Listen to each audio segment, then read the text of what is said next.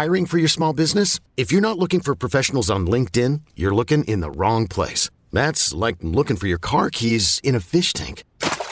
LinkedIn helps you hire professionals you can't find anywhere else, even those who aren't actively searching for a new job but might be open to the perfect role. In a given month, over 70% of LinkedIn users don't even visit other leading job sites. So start looking in the right place. With LinkedIn, you can hire professionals like a professional. Post your free job on linkedin.com slash recommend today.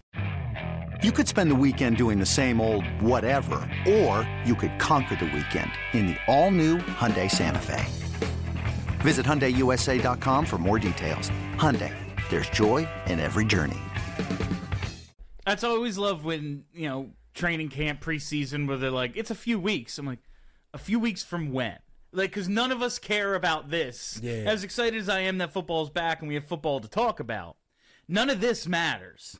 Like, September 10th is when the season begins. Is it a few weeks from then? Because right now, like, Joe Burrow's still the favorite to win MVP. That's what I was going into because Joe Burrow, being the favorite, clearly they don't feel like he needs a training camp. He's been in the league long enough where you go, all right, you don't need a full training camp to be on page with your guys. Joe Burrow, and kid, this has changed a little bit during the offseason without anything really happening. And I'm surprised Joe Burrow having this injury hasn't changed his, his MVP status. It's plus 600 Joe Burrow. It's Patrick Mahomes at second. Patrick Mahomes at second plus 650. Josh Allen third plus 750. What do you think about this? I I mean, need to see Burrow. That's it seems like an odd favorite, and it, it seems like we're not we're being told it's not that big a deal. Probably be ready, but it's a guy with major knee injury before calf strain. Okay, if it's just a calf strain, that's one thing. If it's a little lower, if it's hmm. getting down into that Achilles, like suddenly okay, he's working out. He feels like he's coming back, and oh no, season I.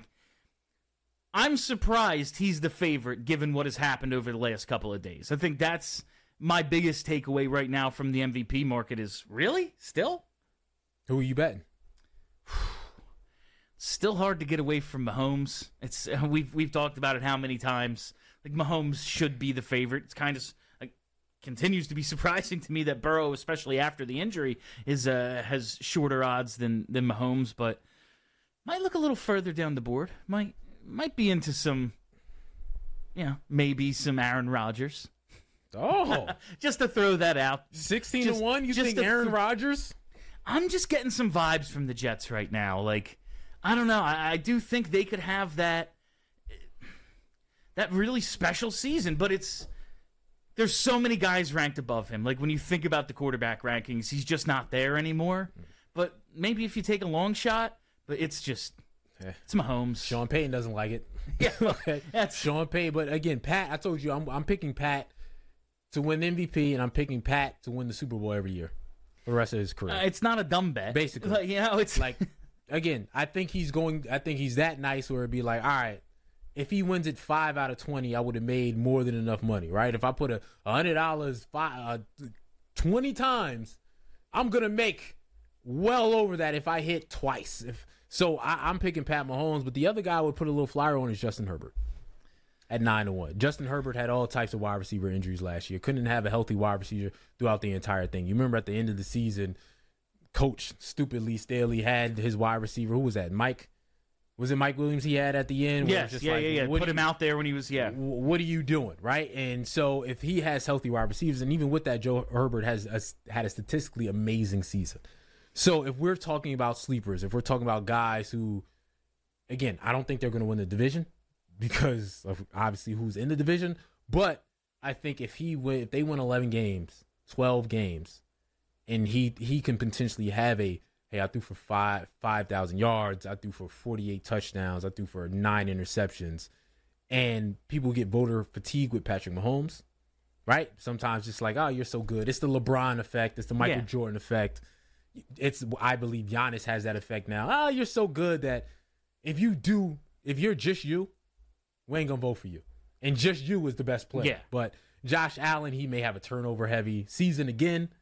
If that's the case, you're not giving it to him. And if Joe Burrow's slowed with this calf issue situation, then Justin Herbert to me is somebody who will end up having monster numbers regardless. we talked about this maybe some last week, and Herbert, I just think if he's not considered the best quarterback in his division, like if they're not the number one seed, then did he do enough to win it, even with the huge numbers?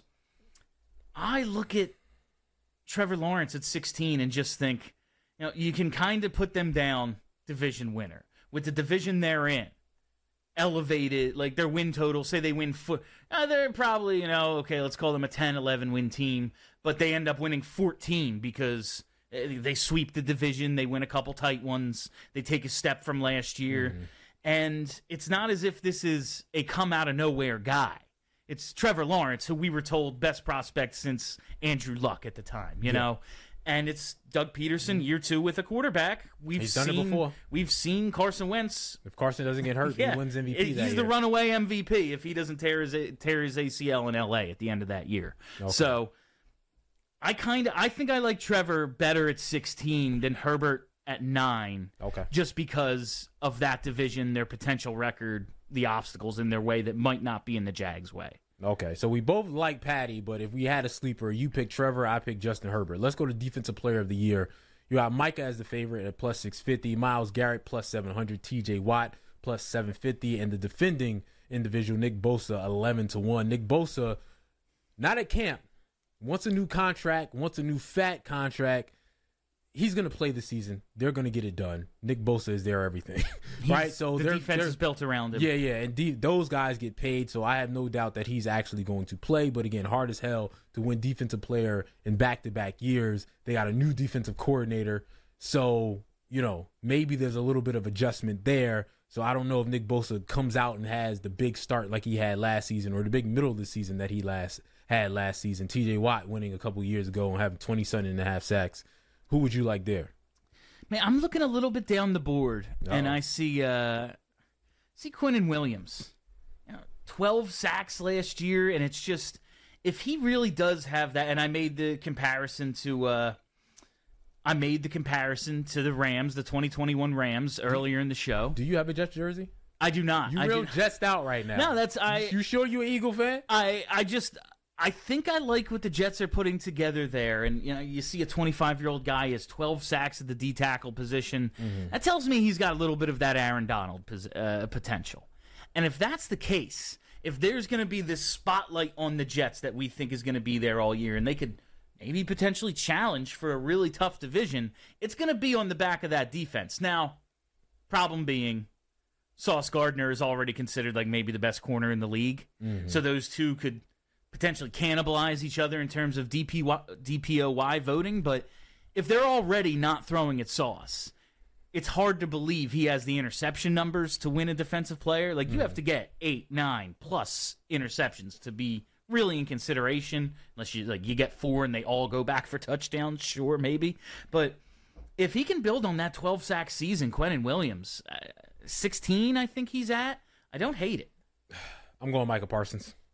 I'm going chalk. I'm going the favorite. This may be again 25 Quinnen Williams is at, excuse me, 25 to 1. little little I, little Penn State love. Again, I went to Penn State for undergrad. Plus 650. Uh, he's a favorite. Michael Parsons again. First two seasons he had 13 sacks and then 13 and a half sacks. Last year he was adjusting to learning how to be double teamed. The first year he came on like a wrecking ball. People didn't know what to do. Last year he had to deal with doubles and chips the entire game. Double chip, double chip, double chip, back to back to back. So he had to do that and he still figured it out enough to get 13 and a half sacks He did. he's going to say, okay, I went through a year of that. I figured that out. Now I know what I need to do. I studied the tape the entire offseason. I know how to beat those. And and the defense is going to do more creative things and make sure I can get in one-on-one situations. And you're hoping with the improved secondary, he's got a little bit more time to. Maybe he gets some of them coverage sacks that Yeah. so many of his sacks are just he won. You know, Yes. he won. If it's uh, second effort chase down, maybe he gets up to 16.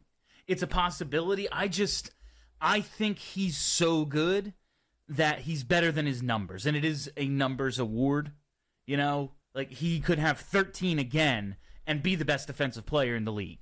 and it's just every offense is don't let him wreck the game. Like what is what what's what can, what can go right for us, what can go wrong, or what can go wrong is Micah Parsons just ruins our offensive attack. Yeah. Like it's just dead dead on arrival. How do we prevent that? But he's LT to me. And and, and He could again, be. Dak played 12 games last year, missed five games. If Dak has a full season and all of a sudden they're getting scoring on the other end and, and teams aside Teams have have to to, throw. pass Yeah. more and can't throttle it down and Micah gets to put his foot in the ground and go. Again, even last year when he was learning how to deal with doubles and learning the position. Again, he didn't play the position since no, high they school. drafted him as an off-ball Yeah, linebacker. since high school. Suddenly, he's the best pass rusher. Yes. So if they say to themselves, "All right, go, big dog, go," and and they and and Dak ha- stays the entire time, again, that can go up to twenty in in my opinion. And and, and if it if, even if it goes up to seventeen to eighteen, with all the other things he does, running down running backs, running down tight ends, running down wide receivers. Getting fumble recoveries. If, if any guy can pick it up and score for a touchdown, it's him. I think it's the Micah effect. So again, maybe a little Penn State bias, but Are, To me, Mike is awesome. Absolutely. Are you surprised by the difference in odds between Micah at 650 and Nick Bosa at 11? Like that's a little bit of a surprise to me that he's not maybe co-favorite. That's true. But again, it's back to back years that you would have to do it.